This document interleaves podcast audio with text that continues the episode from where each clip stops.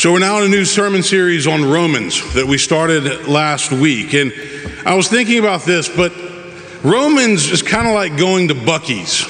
Have y'all been to Buc-ee's? Buc-ee's is like um, Super Walmart meets uh, Exxon meets, you know, uh, I, I, don't know what else. It's got, there's so many things at Buc-ee's. I went there this summer while doing camp pickup and drop off. But the reason I say that is this you go into Buc-ee's and there's like so many things, right? You study Paul's letter to the Romans and there's so much that you can look for and dive into. And so we're not going to be able to hit everything on Sundays, but I'm encouraging you to read it and, and study it on your own. But I shared with you last Sunday that the theme of Romans is found in chapter 1 when Paul says, For I am not ashamed of the gospel. For it is the power of God for salvation to everyone who has faith, to the Jew first, and also to the Greek. For in it, the righteousness of God is revealed through faith for faith. For as it is written, the one who is righteous will live by faith. So, Paul's basic theology is that we are justified by grace through faith, meaning God reconciled himself with the world through the person of Jesus Christ and what he did on the cross. And we accept that gift of grace through faith. That's the general theology and, and, and theme of Romans. And last week I talked about how all of us have to wrestle with the complicated nature of what it means to be a human being, right? Yes, we are broken and sinful and we mess up, but we also have the capacity to do a lot of good, to love and to serve and to support and to bless other people's lives. So it's not just one or the other. I said last week, we always live in that tension. I talked about the two wolves that are always battling it out the good wolf and the bad wolf. And we have that going on in our own hearts all the time. And the wolf that wins is the one that we feed. So we have to remember we have good and bad within us, but we can't save ourselves, which is why we need Christ. Why we need Jesus to teach us how to live, to teach us how to love, to teach us how to serve. Most of you are aware that our governor, Bill Lee, has called eh, the legislature back to Nashville this week for a special session that's focused on public safety. Um, regardless of what you think about this particular topic, I would like to ask that you join me and others in praying for our state leaders this week. Because since the covenant tragedy that impacted our community and all of our lives, um, there's been a lot of emotions and a lot of different feelings about this topic of public safety. And yes, it can get political. But I've been involved with a, with a nonpartisan group that's called Voices for a Safer Tennessee because I, I personally believe that there are things that we can do to keep our kids and our communities safer. Um, but I'm also aware that not everybody agrees on topics around public safety and firearms. Um, but I'm thankful that at a church like Woodmont, we can talk about these things, and we do talk about these things, even when we disagree. And I think it's really important that we're able to have dialogues like what's going to go on in Nashville this week. But one of the challenges, you know, when it comes to uh, issues of uh, politics and public policy is that people just disagree over what should happen, right? And somebody will always say, preachers should stay out of it. You should preach the Bible, okay? But if it's something that you care about and it's something that's impacted your community, it's harder to do that. But I do believe that the church, and I've told you guys this for years, has to be a place where we can come and have intelligent, civil discussions with people with whom we disagree.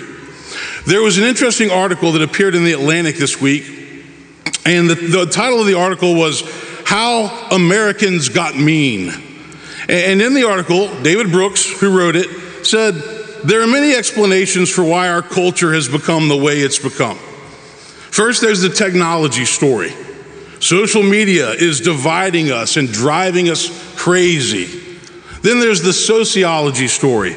We stopped participating in community organizations and we've become more isolated, but we all need community. Remember, Robert Putnam from Harvard wrote about this back in 2000 Bowling Alone. Then there's the demography story. Our nation is becoming more diverse, and many people are just not comfortable with that. There's the economy story that we have high levels of income inequality, which makes people afraid and alienated and pessimistic. That's also what gives rise to populism, by the way. But, but, but what the article says that I like and that I really agree with is that at the end of the day, we have become a culture where moral formation is not happening. And people are no longer trained in how to treat others with kindness and consideration. So people are mean and they're self centered and they're fearful and anxious. And that's not a good combination. I told you last week that, that, that all of us as human beings want certain things uh, in, in, life. Uh, we all want to be loved and appreciated and respected. We all search for meaning and purpose, and we want our lives to matter. We, we all seek to form meaningful relationships with other people because we are social beings. We don't do well alone. We learned that during the pandemic, right? We all want to find happiness, however, we understand that and pursue it. And we all have to deal with, with pain and disappointment, no matter who we are. And so, our text today from Romans chapter 5 is one of my favorites because I know it to be true.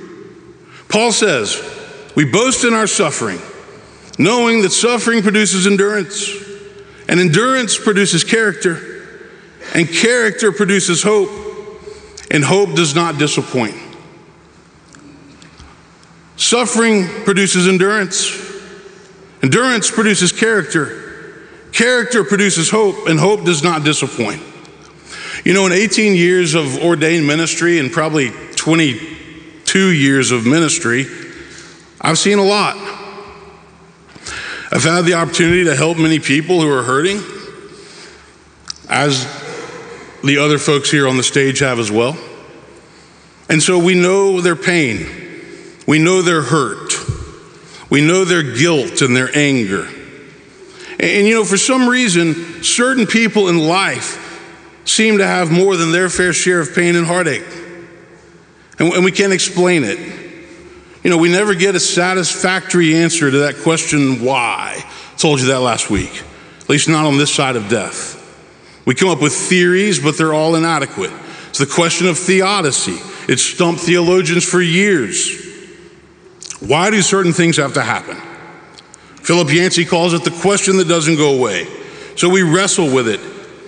But Paul reminds us in Romans that Jesus suffered. He was ridiculed, betrayed, beaten, and killed.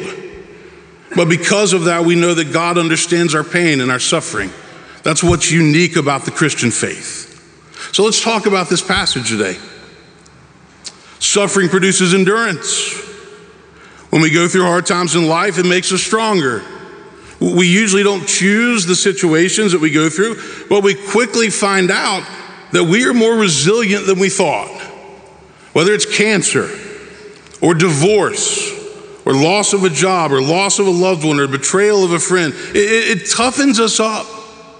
And once you've lived long enough, you can look back and see how God helped you make it through certain situations, difficult times, right? And over time, we gain perspective that we, we didn't have when we were going through it. Well, you know, we, we, we find that there are certain times when we feel like, I just can't take anymore. I can't take any more suffering. We've all felt that way. I've recommended a book, and we've used it a lot at this church by Jerry Sittser. It's called Grace Disguised. And, and Jerry is writing out of his own pain where he was in this head on collision in the Pacific Northwest where he lost his, his wife, his mother, and his daughter in a car accident that he and his other children survived. And so he's writing out of that pain. But three generations of women were just gone, just like that. And, in the book, you know, he talks about our soul and how the soul grows through loss and pain. He says the soul, it's elastic, it's like a balloon. It can grow larger through suffering, and, and, loss can enlarge its capacity for anger and depression and despair and anguish, which are all natural and legitimate emotions when we experience loss, right?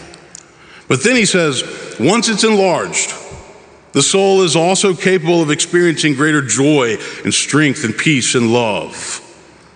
This is the silver lining when we suffer.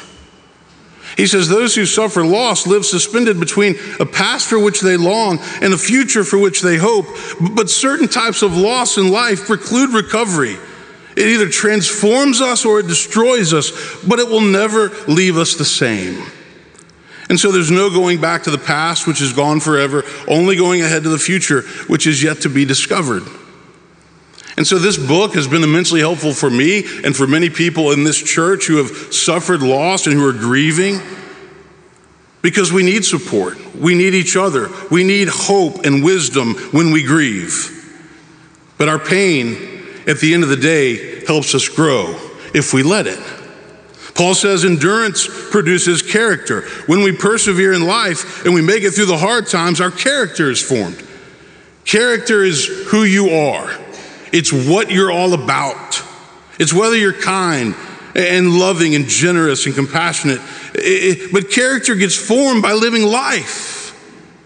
It's our story and the things that happen to us that make us who we are. But remember, it's not just what happens to us, but it's how we respond. They said that life is about 10% what happens to you and 90% how you respond to it. And those decisions that we make say a lot about our character and how we treat other people and speak to other people. Character matters, but, but we have to pay attention to it. I, I think endurance, in another translation that was read earlier, also involves resilience. And somebody once said that resilient people have three defining characteristics. First, they accept the harsh realities that they're facing in life. And, and second, they're able to find meaning in terrible times. And third, they have an uncanny ability to improvise and make do with whatever is at hand. They're survivors. They keep pushing forward. Paul says character produces hope. When we make it through the hard times and our character is formed, you know, we realize that we can do it again. And that gives us hope. In other words, once we've made it through the hard times, we realize that we can go on and we can help other people do the same thing. And that's what we see in the church. You know, I lost my mother to suicide, but guess what? I've been able to help many families at Woodmont and in this town who've gone through the same thing. If you've battled depression in your life, guess what? You can go help other people that are battling depression. If you've been through a divorce, guess what? You can be a part of the divorce care ministry and help people that have been going through a divorce. If you've had a drinking problem, guess what? You can help others who have an addiction or a drinking problem. If you've lived through tragedy, guess what? You can help other people make it through tragedy. This is how we spread hope to others. We let them know that they're going to be okay and, and they're going to get through whatever it is that they're dealing with. And finally, Paul says, hope does not disappoint. You know, I believe that hope and faith are closely related. And we have to hold on to hope because if we don't, then life is just too hard. But we also have to spread that hope to others. And when you see somebody who's been through a really hard time and they are still out there spreading hope to others, that's powerful. That's inspirational. That, that's transformative. We, we give hope to one another. We, we don't go through life alone, right? You know, in the church, you know, you see people that have been through hard times and, and then they've continued to go and spread hope to other people. And I got somebody this morning that's going to close my message out because this is exactly what she's done. She's been pushing forward in probably what is the most difficult circumstance that you can imagine. And, and, so she's going to come and share a few words based on this Romans text, and she's going to close out my message because her story is powerful. So, would you join me in welcoming my friend Katie Dieckhaus is going to come and share some words.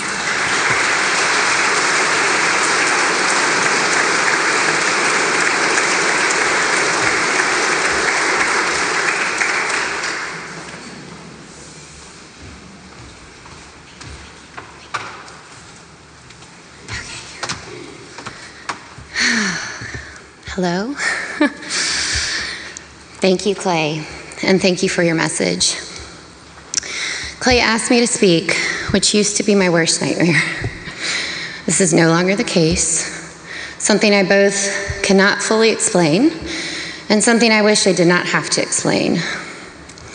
When I read the version of Romans 5 1 through 5, the word perseverance was used in place of endurance, an interchangeable meaning, both meaning working through difficult situations because we know that suffering produces perseverance, and perseverance produces character, and character produces hope, and hope does not disappoint us. There she was. Evelyn's sweet voice instantly entering my head and swooping down to my injured heart. Evelyn did one year pre K at the Covenant School before we transitioned her to Julia Green for kindergarten to be with her sister.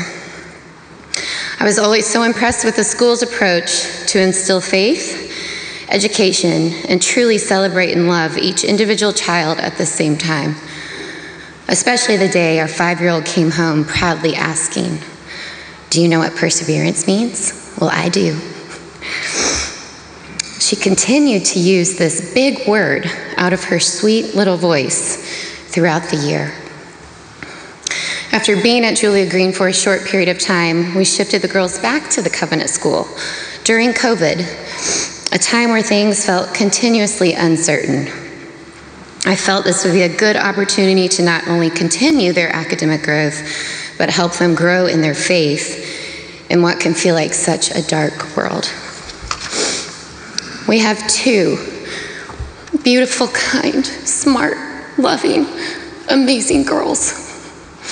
On March 27th, our Evelyn tragically left this earth after we simply dropped her off at school.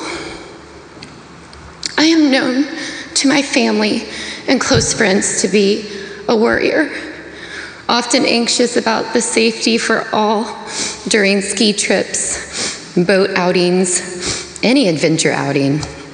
I'm the one saying, Aren't you all going too fast? Slow down.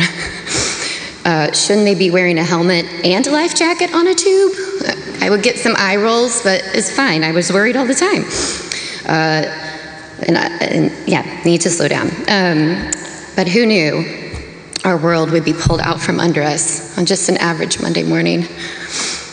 I am a believer and a faithful person, which I am thankful for. I would be lying if I said my faith wasn't rocked. As we continue to grapple with understanding the why, as Clay mentioned, why did this happen to one of our babies? Why did this happen to our family? Why did this happen at our school? Why is this continuing to happen in our world? We have frequently been asked, How are you all even getting out of bed? As Clay and Farrell have both communicated so eloquently, the answer is hope and love. Hope and love coming from God. Hope and love coming from our precious girls. Hope and love coming from our loving family, our fiercely supportive friends, our church family, and the whole Nashville community. We have felt and witnessed the hope and love of God through each one of you. During our darkest of times, you were there sharing God's love, spreading light, helping us regain reassurance that our girls are in good hands in both heaven and on earth. The day Evelyn's school belongings were returned was a repeat moment of time standing still, difficulty catching my breath, and feeling my legs buckle out from under me. Her organized backpack projects that she finished early. She was so driven and organized, she did not get that from me, she got it from her dad. Her Bible verse book and her school journal, just to name a few things. Also, on this day, we were about to have our first meeting with lawmakers on how we can work together for both the safety and betterment of our children and everyone. I opened her sweet, Saved by Grace journal the first verse I opened to said, Finally, All of you have unity of mind, sympathy, brotherly love, and a tender heart and a humble mind. 1 Peter 3 8. Okay. Thank you, God. Thank you, Evelyn. We hear you. And thank you for this sign of hope. In Evelyn's school journal, she had the following quote from Lin Manuel Miranda. Both girls love the play Hamilton and love some Lin Manuel. And her quote said that he said, Give your time, give your heart, give your service, give someone something you made. It feels incredible. Following this, she has a list of ways to be kind. Compliments, lift others up, set examples, forgive, smile, help clean up, play with someone, the golden rule, include others, sit next to others, laugh. It's a full list. In the darkest of times, God does give us hope. Our girls give us hope. Your children give us hope. You all give us hope. We see hope in all of the rainbows, the heart clouds, the heart rocks, and rays of light that shine down from above and are often viewed in cherished pictures that we take. As we continue to move forward in our healing process, we continue to promote working together for the better of our children, this state, and this nation. We pray that God continues to provide us with endurance, hope, and spreading His love to others. For these we are grateful. We are grateful to each one of you. Thank you, and we love you.